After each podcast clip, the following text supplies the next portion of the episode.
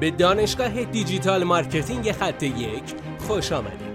ما در اینجا روزانه تجربیات خودمون رو در زمینه افزایش بازدید سایت در سطح بالایی به کارآفرینان ارائه میدیم که ما هم از همین تجربه ها و تمرین ها استفاده می‌کنیم.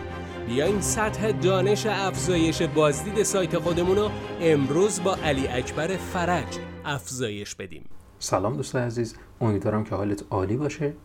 برای چه کسانی باید محتوا تولید کنیم؟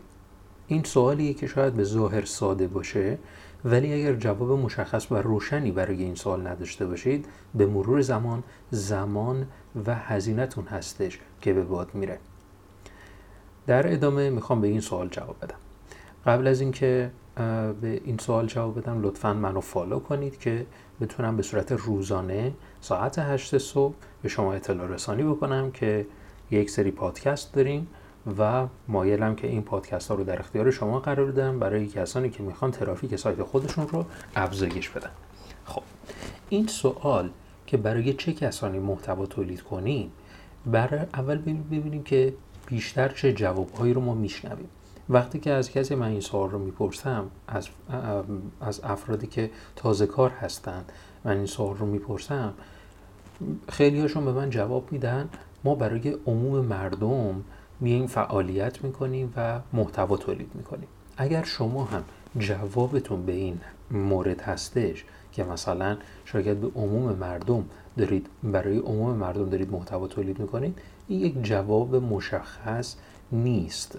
اگر شما برای عموم مردم دارید محتوا تولید می‌کنیم پس حتما یک خردسال که پنج سالش هستش هم می‌تونه اون محتوایی که شما تولید می‌کنید رو بپذیره و استفاده کنه.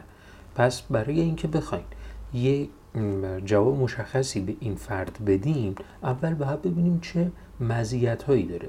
اگر شما بدونید که مشخصات اون شنونده چه چیزی هست راحتتر می‌تونید درون همون حالا محتوایی که تولید می‌کنید به اون مثال ها بپردازید. مثلا مثال می‌زنم.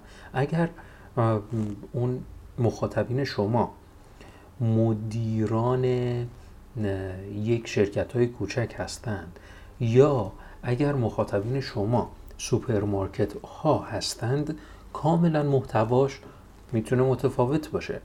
و اگر مخاطبین شما کسانی هستند که تمایل زیادی به بازی کردن باید داشته باشن و کسانی که خردسال هستند و به بازی علاقمند هستند باز هم محتوای محتوایی که تولید می‌کنید باید متفاوت باشه. پس بیایم برای اینکه محتوا تولید بکنیم یک مقدار عینک ریزبینیمون رو تقویت کنیم و بگیم که دقیقا برای چه کسانی باید ما محتوا تولید کنیم.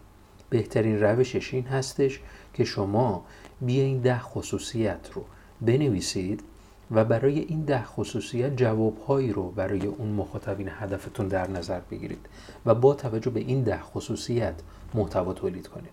امیدوارم که از این پادکست استفاده کرده باشید. اون رو حتما با دوستانتون به اشتراک بگذارید و اگر موردی هست حتما در کامنت برای من بنویسید. موفق باشید. بسیار ممنونم که این جلسه با ما بودید لطفا نظر خودتو برای ما بنویس و مطمئن که خونده میشه. برای دسترسی به منابع بیشتر بر اساس موضوع امروز که می‌تونه به شما در digital marketing کمک کنه به سایت خط یک دات کام سر بزن. راستی برای اینکه جلسه فردا را از دست ندی حتما ما را دنبال کن.